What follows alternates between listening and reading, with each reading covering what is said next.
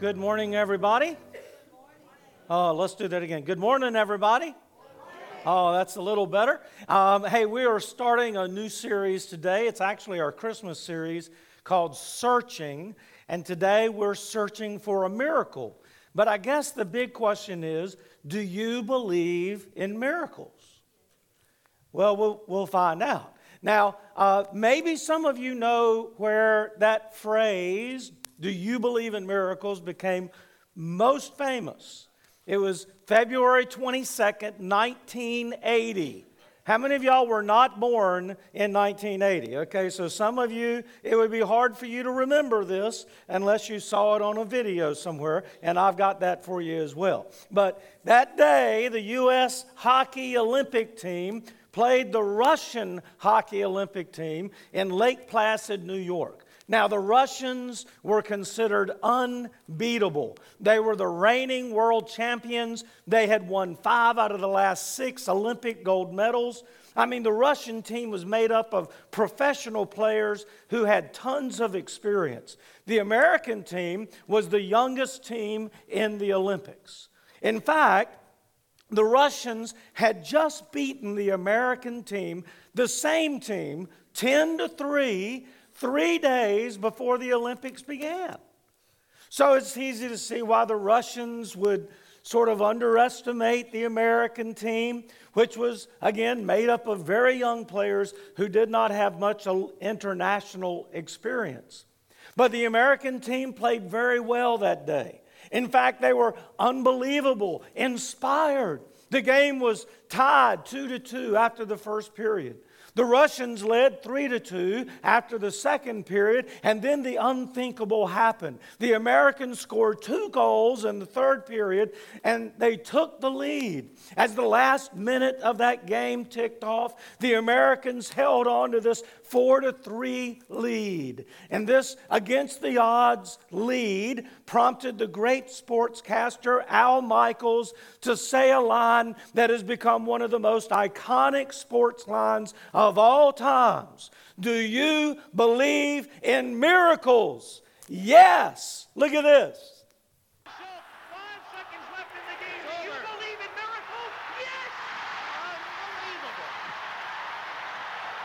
Wow, what a great memory. How many of you remember watching that? Anybody here remember watching that? What a great time. Um, what a great moment in sports history, and especially American sports history. But a miracle? No. An unlikely win? Yes. Against the odds win? Yes. But not a miracle. What is a miracle? Now, Webster's dictionary defines miracle this way an extraordinary event manifesting divine intervention in human affairs. Some of you know who C.S. Lewis is, the great Christian author. Once he explained that a miracle is something unique that breaks a pattern so expected and established, we hardly consider the possibility that it could be broken. He went on to say if for thousands of years a woman can become pregnant only by sexual intercourse with a man, then if she were to become pregnant without a man, that would be a miracle. now, even the skeptics would agree what a miracle is. Skeptic and philosopher David Hume spoke famously about miracles, but he defined them as this a transgression of a law of nature by a particular volition of the deity or by the interposition of some invisible agent. Woo! That's a long way of saying God intervening in the affairs of man. Now, he doesn't believe in God, but that was what his definition of a miracle would be if he believed in them. Now, we can basically agree with Hume on that definition. Again, probably the closest standard that we can all come to and settle on.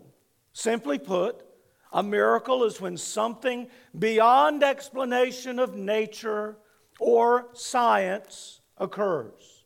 It goes against what we would consider natural laws.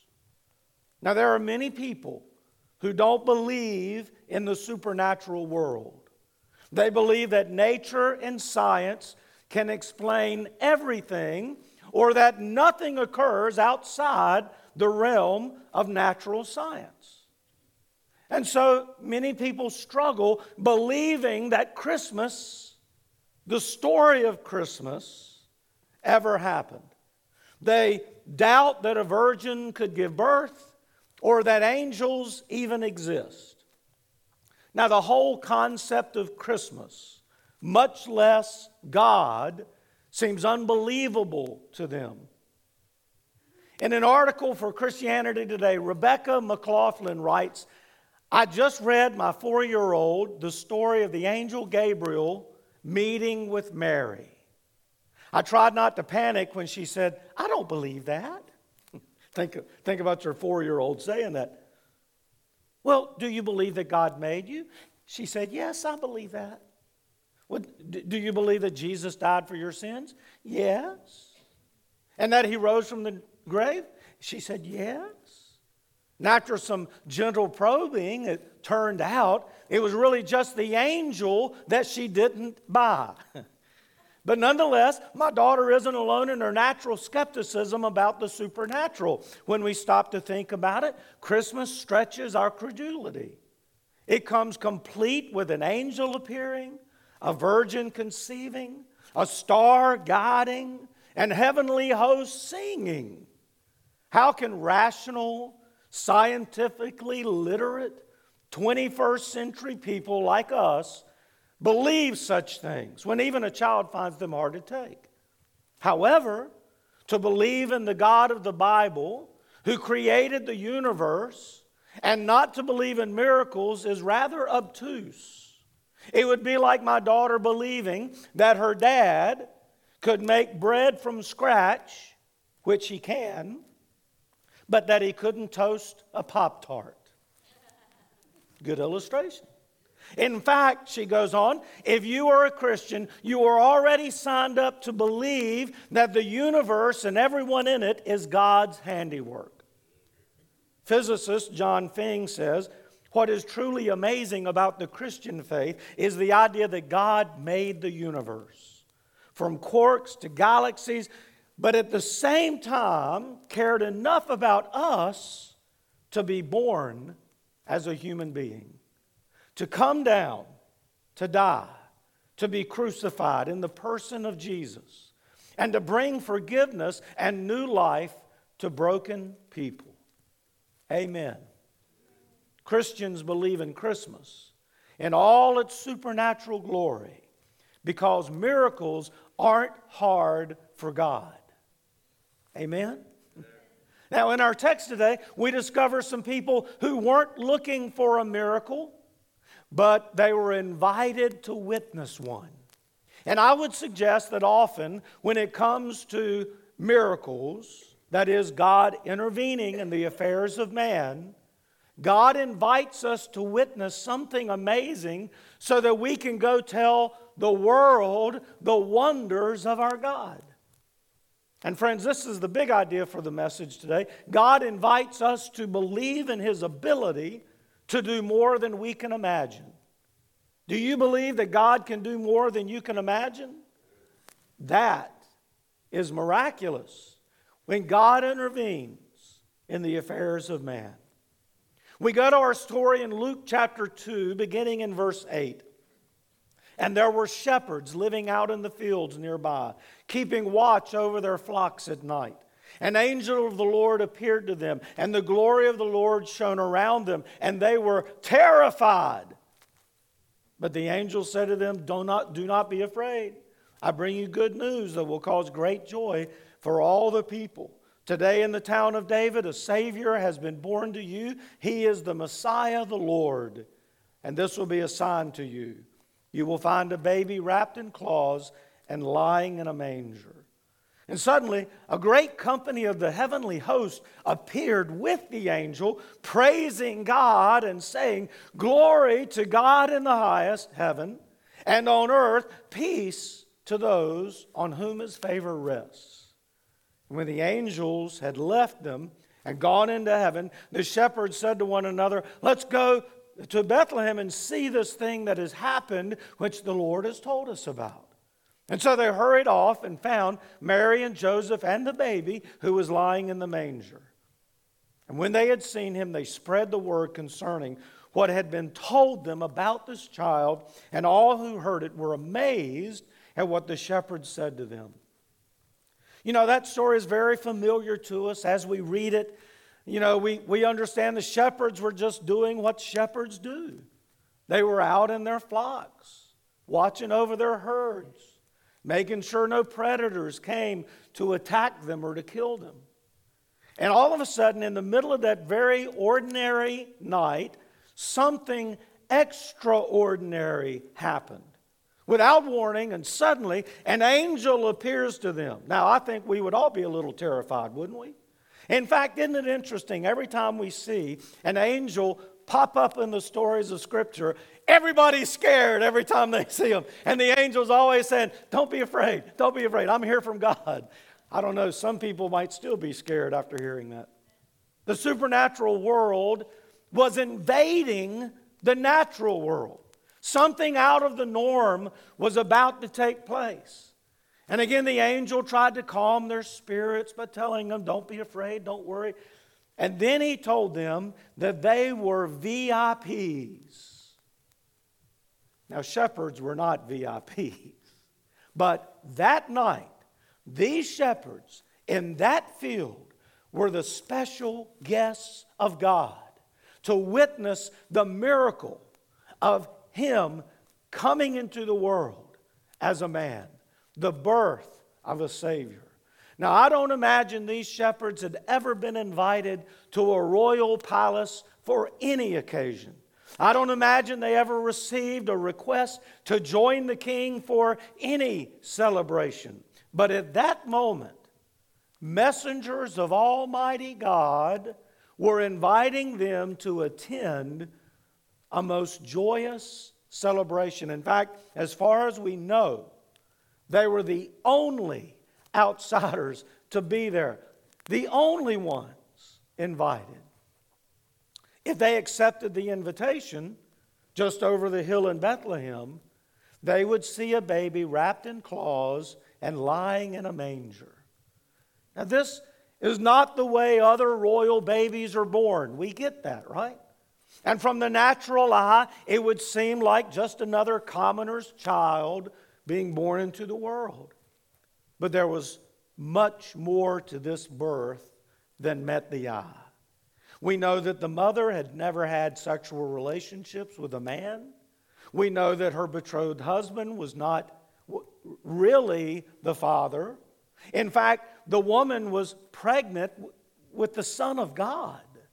That, my friends, is not natural. It never happened before, and it's never happened since. A virgin does not get pregnant. And yet, that's exactly what happened with Mary. Now, do you believe in miracles? Yes. The conception of Jesus was certainly miraculous. Now, as the shepherds contemplated what to do, a, a, choir of angels began to praise God. Glory to God in the highest, and on earth, peace to those on whom his favor rests. And at that point, I mean, if, if the one angel wasn't enough to convince them, then all of a sudden, the whole chorus of angels, the shepherds were convinced that something out of this world was taking place. And I don't know about you, but if I was one of them, I would not want to regret missing that, right? When you've been invited to something special, you don't want to live your life saying to yourself, man, I wish I had gone. That would have been such an experience. No, they weren't going to miss it for anything. So they searched over that hill and down into Bethlehem to discover the miracle the angels had told them about. And what they witnessed was exactly as the angel had told them. They found Mary and Joseph and the baby. And I'm sure, even though the scripture doesn't tell us that they worshiped him, I'm sure that they were thankful that God let them in on this very special occasion. Though they were just common shepherds, they were sort of the, uh, the, the lower end of the economic ladder in that culture. But this was a miraculous event that God invited them to attend. Their search led them to Jesus, the Son of God, the Savior of the world. And they left telling anyone and everyone about what they had seen and heard. Friends, God does move in mysterious ways. And often it is when we least expect it. Have you discovered that in your life? When you think about Christmas, you think about miracles. You know, there, there are several miracles, and, and I don't know that I can even recount all of them, but, you know, certainly we, the virgin birth, once in a lifetime occurrence. Someone might say, well, a virgin could give birth today. You know, we have all kinds of different scientific, medical ways to impregnate a woman. I guess you could say that. But I want you to remember that this was way before medical science had gotten to that point and she was not impregnated by a man. But this was actually prophesied by Isaiah about 700 years before Jesus was ever born. In Isaiah 7 14, we read, Therefore the Lord himself will give you a sign. The virgin will conceive and give birth to a son and will call him Emmanuel, God with us. Now, not only is that a miracle, but just the idea that Jesus is both fully God and fully man. Again, the concept of God coming to earth in the flesh. In Colossians 2 9, we read, For in Christ all the fullness of the deity lives in bodily form. That is miraculous. That is certainly the supernatural coming in and intervening in the affairs of man. In Hebrews 2:17, for this reason he had to be made like them, that is human, fully human in every way, in order that he might become a merciful and faithful high priest in service to God, and that he might make atonement for the sins of the people. Yes, God became flesh. Jesus was fully man and he was fully God. And then when you think about all of the fulfillment of prophecy that had to take place with Jesus, when you look at not just his birth, but the entirety of his life and even of his death, you realize that Jesus fulfilled every messianic prophecy about the Messiah. What are the chances of that happening? Well, I can actually tell you, according to uh, smarter people than me, what the chances of that happening are. In mathematical terms, the chances are 10 to the 157th power. What does that mean? Well, it means that there would be a 10 with 157 zeros after it. That estimate was worked out by over 12 different mathematics classes with over 600 students. And that is so astronomical that the professor said any man who rejects Christ as the Son of God is rejecting a fact proved perhaps more absolutely than of any other fact in the world. I would consider this miraculous because no other man in the history of the world has ever done this or ever will do this. So it is outside of the natural order of things. And then think about this God revealing his plans to man. Would you say that's God intervening in the affairs of man? I would. We see angels coming and speaking to Mary and Joseph. First telling them of God's plans, then warning them to escape to Herod, then coming back and telling them it's okay to go back, but don't go where they were at. Go, to, go back to Nazareth. We see the angel speaking to Zechariah and Elizabeth, Elizabeth being Mary's cousin and they were the parents of John the Baptist. We see angels here in our story speaking to the shepherds. And then we see wise men from hundreds of miles away learning of the birth of this king. This is before cell phones, this is even before telegraph, okay? Um, so they learned of this and they traveled up to two years to get to Bethlehem. We see God reveal the identity of Jesus to an old worshiper named Simeon who was holding on to life long enough to see the concept, consolation of Israel. When Mary and Joseph brought Jesus into the temple when he was eight days old to be circumcised, Simeon came up and he held Jesus in his arms. And he praised God and he said this, recorded in Luke 2 29 Sovereign Lord, as you have promised, you may now dismiss your servant in peace. In other words, I'm ready to die. I've seen it all. Thank you, God. For my eyes have seen your salvation, which you have prepared in the sight of all the nations, a light for revelation to the Gentiles and the glory of your people Israel. He followed this up with a prophecy as well verses 34 and 35. This child is destined to cause the falling and rising of many in Israel, and to be a sign that will be spoken against, so that the thoughts of many hearts will be revealed, and a sword will pierce your own soul too. The fact that God revealed this to Simeon is beyond what natural law would call for. That is God speaking from the supernatural world into our natural world. God did the same thing with the elderly prophetess named Anna. In verses 36 through 38, there was also a prophet, Anna, the daughter of Penuel of the tribe of Asher.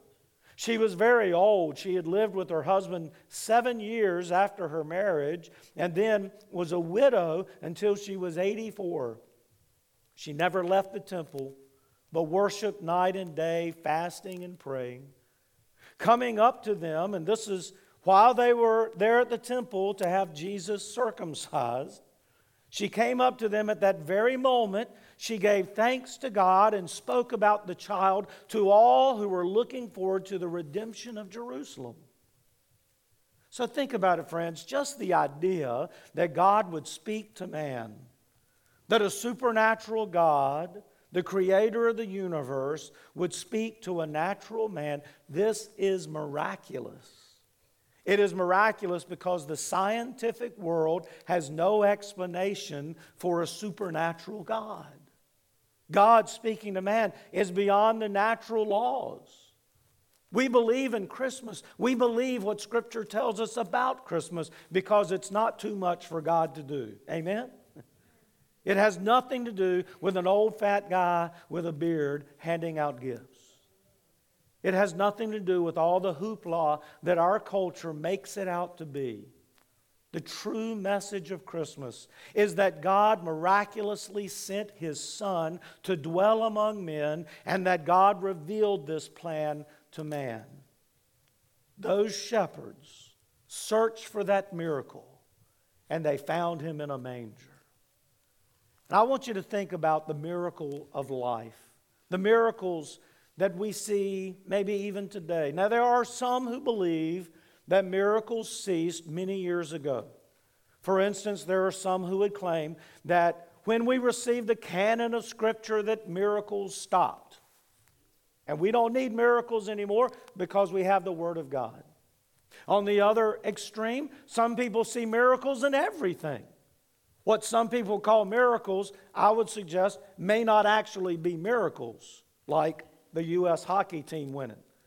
They are merely things occurring according to the law, the natural laws of nature. We could view something as miraculous that is simply within the realm of natural laws. For instance, birth itself is often called a miracle. Now, the fact that we have life at all on this planet, we could say is miraculous. I mean, God created, that was God intervening. But as C.S. Lewis said, this is something that God set in order. It's a natural order of things that God created. And, you know, women give birth. That's a part of the natural order. Now, some might say it's a miracle, Tim, that you ever got married. I, I, I might say, okay, I get that. Christy is my miracle. That, that's, that's it right there. Thank you. Thank you, honey. I see you over there. You're smiling. That's good. Some would say that, you know, uh, every time someone gets over a sickness and they're able to get out of the hospital or something, that that's a miracle. Look, and I do believe that God does intervene, that God does hear our prayers on behalf of those that are sick. But many times God may use the medical profession, medicines that God has provided through nature to help us get over sickness and disease. So it's not always that God is somehow doing something miraculous to heal a person. Some might say it's a miracle that that team beat the other team. For instance, my friend Ronnie Woolard, Professor Ronnie Woolard from MacU, said that some people would regard the Redskins winning the last four games a miracle in sports. Okay? Here, here's, here's my man over here. And I, I reminded him that it would actually be a miracle if the Redskins won, since there is no such team playing in the NFL now. but there are a lot of things people call miracles that, again, aren't really miraculous. So we should be cautious about what we throw around as being miracles. But to say that miracles can't or don't happen anymore is also to be blind to the truth. Biblical miracles involved uh, several aspects, but again, I think David Hume's definition is a good one a transgression of a law of nature by a particular volition of the deity. Think about that. Do miracles happen today? Does God still intervene in the affairs of man? Now, when I was a young Christian, I was taught that no miracles could happen today. That when the Bible became the canon of Scripture, we have all we need. And we do have all we need within the Scripture for us to find God and to have a relationship with Jesus and to be saved. But do you think that maybe God can still use miracles to reach into the lives of people, to open up their hearts to His love, and even to show people in places where there is little faith in God that God is real? I do. As I have learned and observed, I have come to believe that miracles can happen today, and they do. The God of Scripture has not stopped intervening in the affairs of man. Do we believe in demon possession? How many of you would say you believe in demon possession? Anybody here say you believe? I believe that demons didn't stop doing their thing when Jesus died on the cross and rose again. So I believe that demons still possess people. I have seen it in third world countries. If a demon possession is still occurring, would God leave us powerless against it? I don't think so. I can't imagine that He would. So, if there is such a thing as demon possession and such a thing as casting out demons, would that qualify as miraculous? I would say so on both ends of it. Because on the one end, you have an evil, demonic force, which is supernatural, possessing a person. And on the other hand, you have God, a benevolent God, who is reaching down and he is casting out that demon. Man doesn't cast out demons by himself, it is only by the power of God. So, this would have to involve a supernatural intervention into our natural world. You know, an additional example would be of people like in Muslim countries having dreams about Jesus, which lead them to seek his true identity as the Son of God, not just another prophet. Um, I, now, we don't know why God would, you know, call one Muslim and give them a dream and not give others a dream, but maybe it's so that that person will find Christ and then tell others. When you think about the shepherds, I mean, there are thousands of shepherds in Israel, but only the shepherds in that field were the ones who were told. And they're the ones who went out to tell others. So, God does work in those ways. When I was in Africa a couple of years ago, and I've shared this before, uh, but if you're sort of new to the church, you would never have heard this. But when I was in Africa several years ago, um, in Togo, uh, by the way, and by the way, make sure you make it to our Togo Christmas tree and help uh, support that important work there in Togo, okay? Heidi would love to talk with you about that out there. But I asked Delilah if she would have her prayer warrior ladies pray for several people, and, and I asked her if they would pray for my brother Mike. Now, one of the women, Victoria, and she is a prayer warrior. She saw a vision while she was praying for Mike. Now, I know that some people, oh, I don't believe in that stuff. But this was on Tuesday. So I asked Delilah Monday, uh, can y'all pray on Tuesday for my brother uh, and others? And they prayed on Tuesday. Wednesday morning, Delilah comes in and she tells me that Victoria saw a blood clot in my brother's heart. And I'm thinking to myself, now that's not really what I was wanting you to pray about, but okay, okay, I don't know what that means, but I'll accept that. Later that day, I FaceTime Christy, who was up in the hospital room with Elaine and Ben, my sister and her husband. She had just had some surgery. And so I was talking to them, checking on how she was doing. And in the course of that conversation, they said, Oh, by the way, your brother Mike has to have a catheterization tomorrow. I'm like, Wow. Victoria, that must have been what she saw. Maybe she doesn't know the difference between a blood clot and a catheterization. Who cares? She's in a third world country. But hey, you know, that's, that's amazing. She would have seen this. She saw that on Tuesday. He's having that on Thursday. Amazing. And I shared that with them. And then they were pretty amazed. I informed my brother too. And so Thursday comes. He goes in for the catheterization. They do the catheterization. And he asked them at the end of it, he said, Should I be hurting? Should I be in pain? They said, No.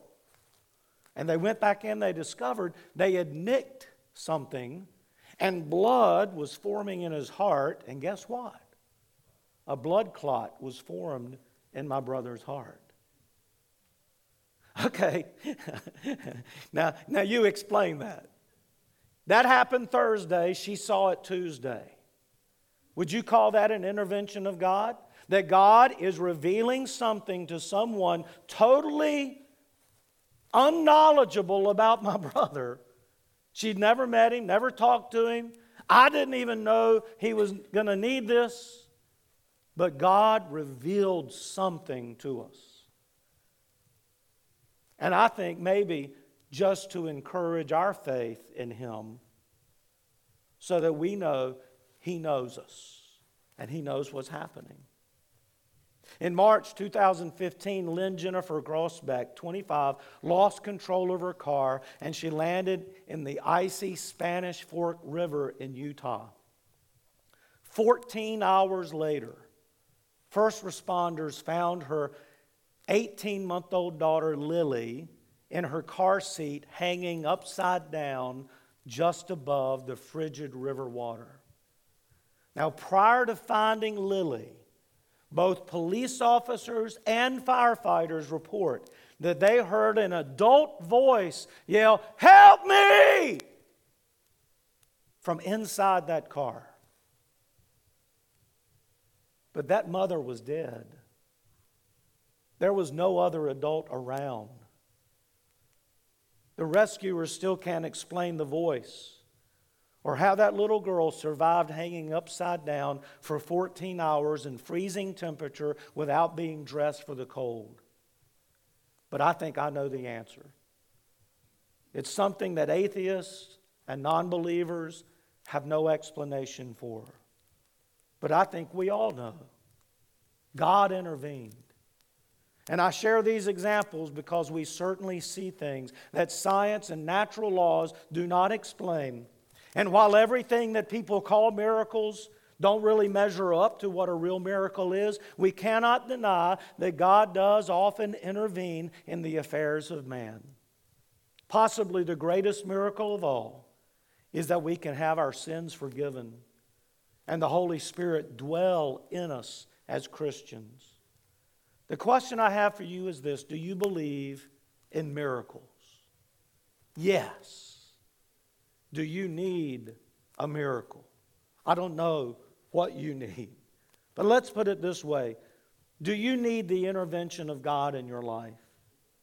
Do you need God to move in a powerful way to change some situation that you're in? I say pray. Seek God's solution to your problems. Remember, the greatest miracle has already occurred for all of us. God came to earth as a man, and He gave His life so that we could have life. The shepherd's search led them to Jesus, and I hope that your search will lead you to Jesus as well. You see, when you give your life over to Him, your soul will be saved. And you will have the promise that no matter what you're going through in this life, you can know it's all going to be okay. If you haven't already, I hope that you'll make that decision today. Father, we praise you for intervening in the affairs of man. We're so grateful when you reveal your power and wisdom and love uh, in so many different ways, but even as we see miracles, even today. The greatest miracle in my mind and heart being Jesus, being born of a virgin, coming in the flesh, living a perfect life, dying on a cross for us, and being raised from that tomb. And this gives us hope. And we know that you are able to intervene in our lives today. So, Father, there are many people out here hurting today. People watching online, people here in this room, people across our country. We just saw the horrible stuff about tornadoes ripping through Kentucky and other states out there. And so, Father, I, I just lift up those people and I pray for your intervention in their lives. And, and possibly you already did intervene to spare. We pray for those that have lost loved ones. We, we pray for those to whom Christmas is not always a happy time. And we lift them up to you, Lord. And we pray that they would focus on what you have done for them and what you can do for them. May they experience your love in a powerful way. We pray for the doubters, the non believers, the atheists, that somehow you could break through that wall of unbelief. Maybe use us in that process. And may we, like those shepherds, search for what your word has revealed to us. May we go and tell all who will listen. In Jesus' name.